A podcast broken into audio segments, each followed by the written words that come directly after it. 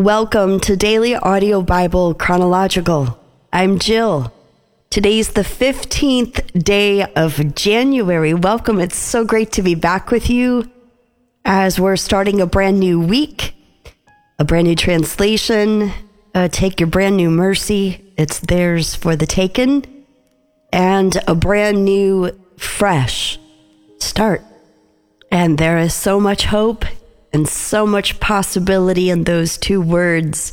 And so we're going to fully embrace it, dive in, and open our ears, open our heart, open our eyes to receive all that God would say to us through His Word and consecrate this week to Him, to allow Him to come and do what it is that He would love to do in us through His Word today, as we start a brand new week, we are also ending uh, this very long conversation with Job, his friends, and with God.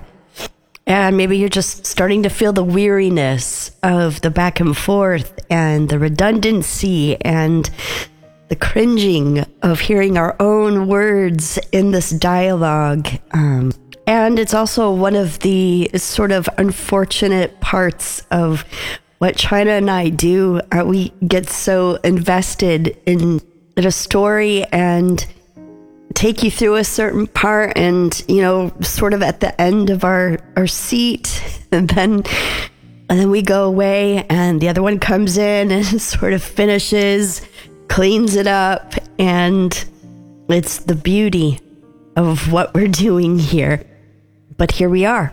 And uh, today we will finish this conversation together. Job, chapters 40 through 42. And this week we're reading in the Christian Standard Bible. Job, chapter 40. The Lord answered Job Will the one who contends with the Almighty correct him? Let him who argues with God give an answer. Then Job answered the Lord, I am so insignificant. How can I answer you? I place my hand over my mouth. I have spoken once, and I will not reply twice. But now I can add nothing. Then the Lord answered Job from the whirlwind Get ready to answer me like a man. When I question you, you will inform me. Would you really challenge my justice? Would you declare me guilty to justify yourself? Do you have an arm like God's? Can you thunder with a voice like His? Adorn yourself with majesty and splendor and clothe yourself with honor and glory. Pour out your raging anger. Look on every proud person and humiliate him. Look on every proud person and humble him.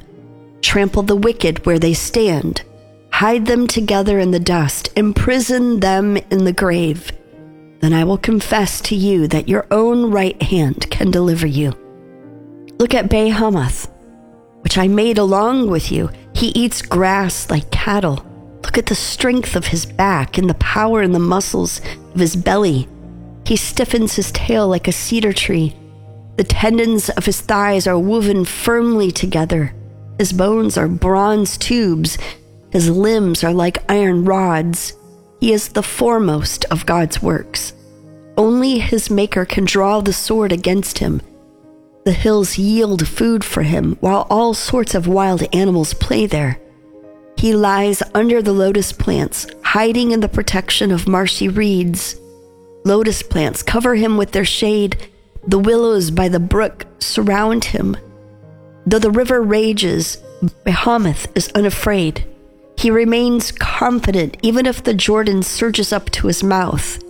Can anyone capture him while he looks on or pierce his nose with snares?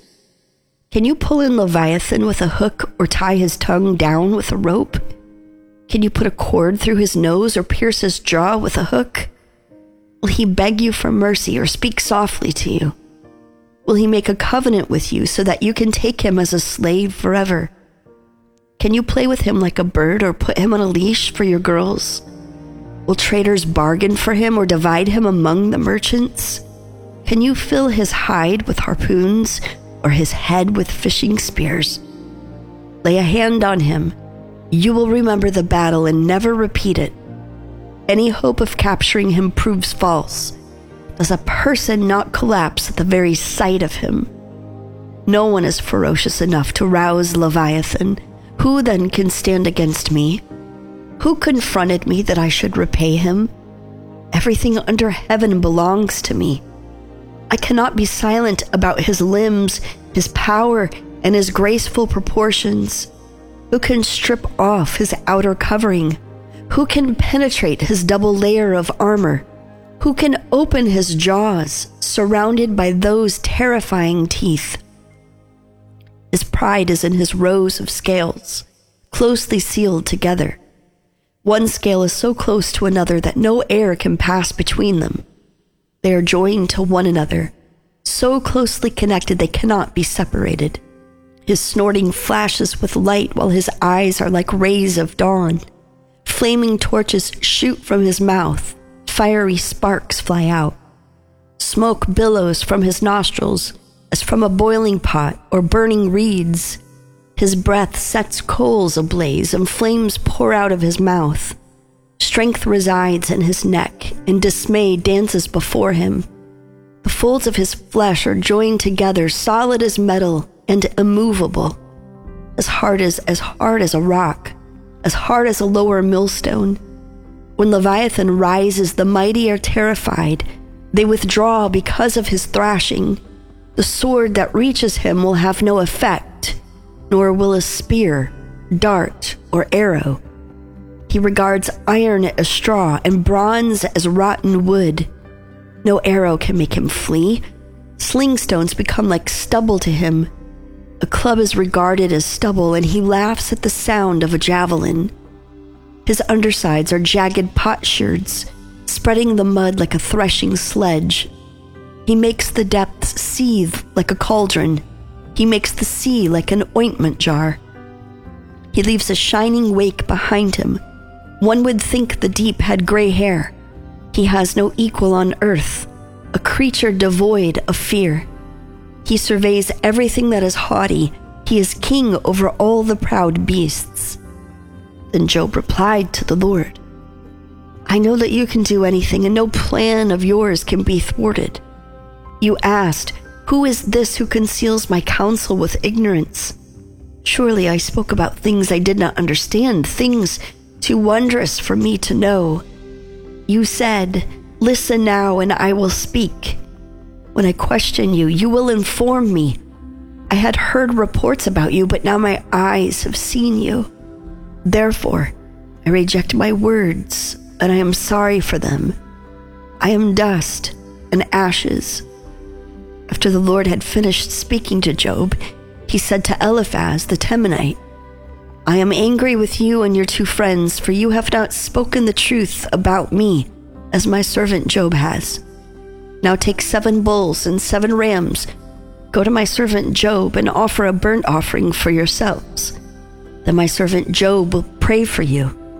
I will surely accept his prayer and not deal with you as your folly deserves. For you have not spoken the truth about me as my servant Job has. Then Eliphaz the Temanite, Bildad the Shuhite, and Zophar the Naamathite went and did as the Lord had told them, and the Lord accepted Job's prayer. After Job had prayed for his friends, the Lord restored his fortunes and doubled his previous possessions.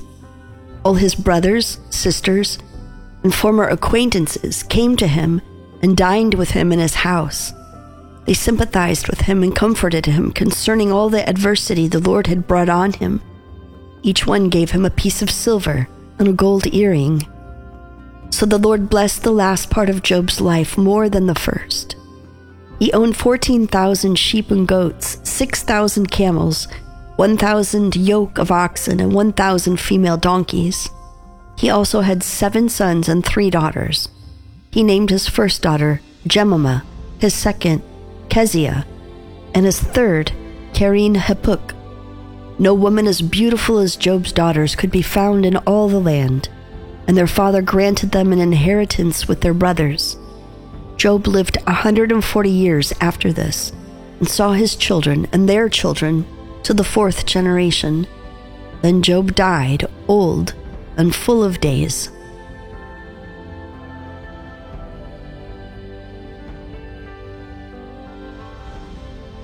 Well, after two weeks of dialogue and turning over almost every stone of every emotion and experiencing everything there is to say in moments such as this, we did. We experienced it. And the story of Job is complete.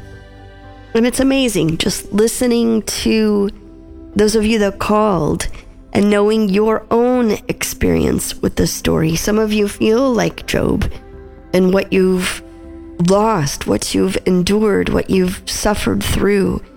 Some of you relate to one of the friends and hoping to be helpful and share the truth with him. And I think that's the whole point is that we all we all experience different facets of the story, different people in the story, in different seasons of our lives. So, reading through this this year, you might identify with one person in the story. And then a couple years from now, if you revisit, you might identify with a different person in the story. And there's so many different conclusions uh, to this story. What's the main point of the story? Well, it depends on who you are, it depends on what you heard, it depends on what spoke to you. But one of the things that we can conclude is that Job ultimately wanted to hear from God Himself. He wanted God to come and speak to him directly, basically to explain Himself. And maybe we could just be honest and find the relatability in that. M- maybe we could be so honest and find a safe place that we could honestly admit that there are times it doesn't feel as if God Himself is enough. We know that He's enough. We know that He is God, but we don't really know how to let Him be God. Because how do you even fathom and explain and describe God? We have spoken on behalf of him. We have boxed him. We have made our preferences his preferences. We have made our dislikes his dislikes. We have defined things for him. But yet, have we allowed him to be God? Job ultimately got what Job wanted. The Lord came to Job and he answered Job. And Job quickly realized he didn't have an argument. And yet, the thing that still stands out to me about that is God still spoke to him. God still came to Job and answered him. And so, if you think about loss, in a sense, of Job's, he didn't lose one child, he lost all of his children. He didn't lose a home or a piece of land, he lost literally everything that he had.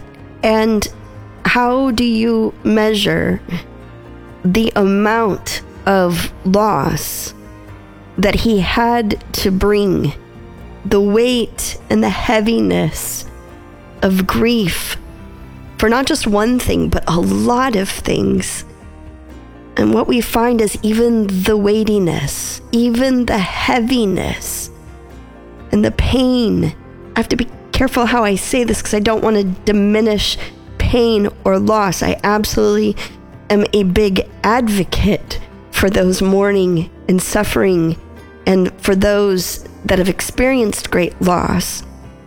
But somehow, in the presence of God, when God Almighty shows up, it's possible. It's strongly possible that the goodness, the greatness of God in His presence outweighs the largest load of our suffering, our grief, our anguish. And again, that is not to diminish or dismiss anybody's pain and suffering, but it makes me wonder if our pain and suffering may not become but mere shadows on the walls in the presence of Almighty God. This is how I've learned over the years.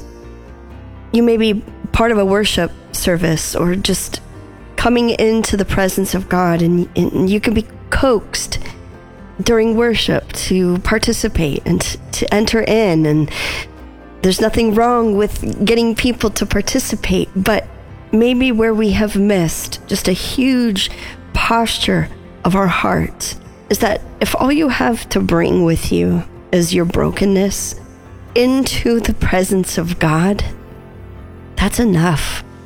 Your pain, your brokenness, your grief, your anguish, your suffering, your questions, that's enough. That's enough.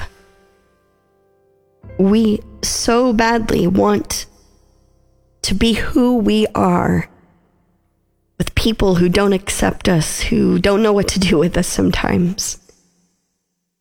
So, can we, with that understanding, can we allow God to be God? Which means we normally have to let go of our ideas of how He should work, what He should do, how He should take control of our situation. God doesn't need our help. He just needs our surrender so that He can actually work. And we see in the final part of the story, everything is returned to Job. And we love to really spruce that part of the story up. And we're, if we're not careful, we can really formulate these stories and say, this is what we learned, and this is what you do, and this is the outcome that you'll get. And we have to understand in allowing God to be God, there is no formula. He'll work however He wants to. But we do read with this story things are restored back to Job. And it's a wonderful part of the story. We love to go there. We love to use this as a talking point to really encourage people. But what we forget is the two weeks that we've just experienced of dialogue, of process, of pain, of endurance, of suffering, of grief. And the process sometimes is so much more a part of the story than the victory finish. Because the victory finish line doesn't happen for everybody the same way. That's why we can't formulate God. He does not work the same way for every person. But what we do know is that He works. He is always working. All things new and yeah, we can sing the song. Even when I don't see it, you're working. Even when I don't feel it, you're working. You never stop, you never stop working. You never stop, you never stop working. But there are times that we get so hung up on what we know He's going to do and expect Him to do that we miss what he's doing now because it's not what we want him or expect or hope for him to do. So, if you will, settle into this idea of process, of endurance, because we're going to see this theme throughout the Bible. We're going to try to start formulating these things early on. Well, this is what God did here, and this time because these people did this, and those formulas are, are they're not going to work. Two plus two is not going to be four in every single story. And so this is why the dialogue of allowing God to be God is especially poignant for me in this story with Job. And so, Father, we thank you for the ending to a long process that we've been here with you as we also begin a brand new week and a brand new journey together in community, individually and collectively. We thank you for what you have spoke to us. We thank you for what you have showed to us and taught us through this incredible story of dialogue, of you showing up, you restoring, you making things new, and you being God, you being who you are, and allowing us to be who we are. Completely flawed, completely imperfect, completely in process. And I thank you that you love us, knowing that about us. And so we surrender any ideas that we've had about you. We surrender our box here and now that we have kept you caged in. We blow it up and we're going to have to, to allow you to speak and allow you to do what it is that you want to do in us. Thank you for meeting us here in this time. And we thank you. We praise you. We love you. And we give you permission to be who you are. And we pray this now, all in the name of the Father, the Son, and the Holy Spirit. Amen. Looking forward to an incredible week with all of you here as we continue to allow God to speak, to change us from the inside out. I'm Jill.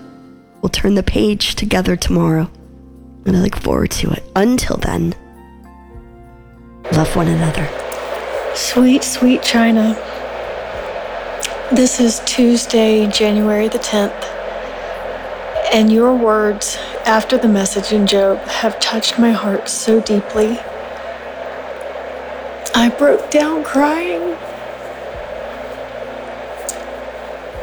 when you stated that you have no idea of how hard it must be for you and that your prayers are with you and you're one of the few people in my life to say that, even though you don't even know me and you don't know what's going on. I needed those words. My life is falling apart. And I am so brokenhearted, I can barely breathe. No one around me seems to understand or even believe what is going on.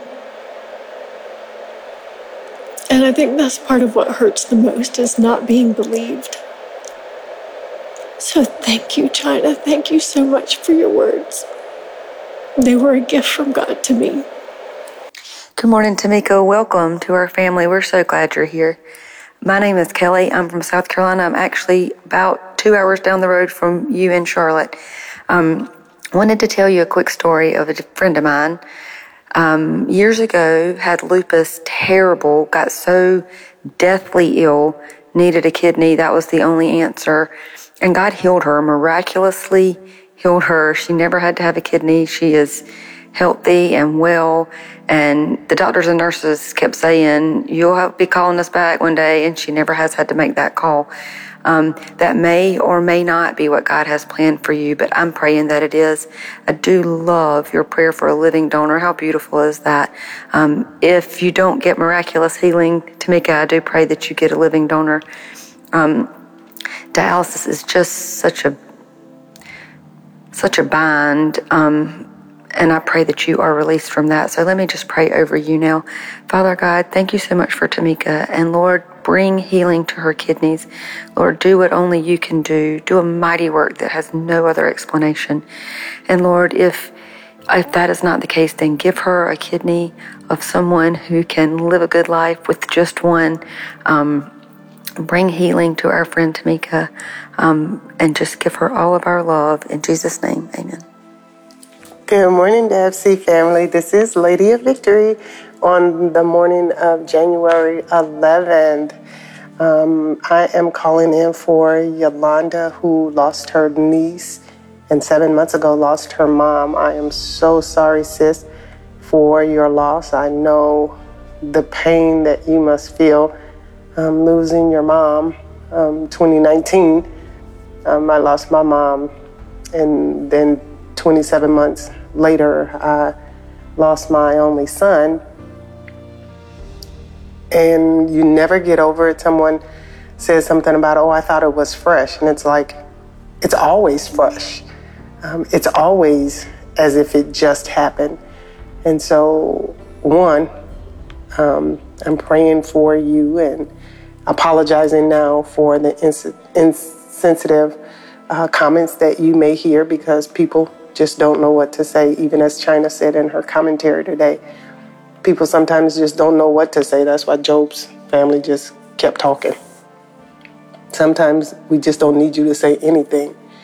Um, so I apologize for them in advance. Father, I ask that you would be the God of all comfort and peace for this family as they go through this difficult time.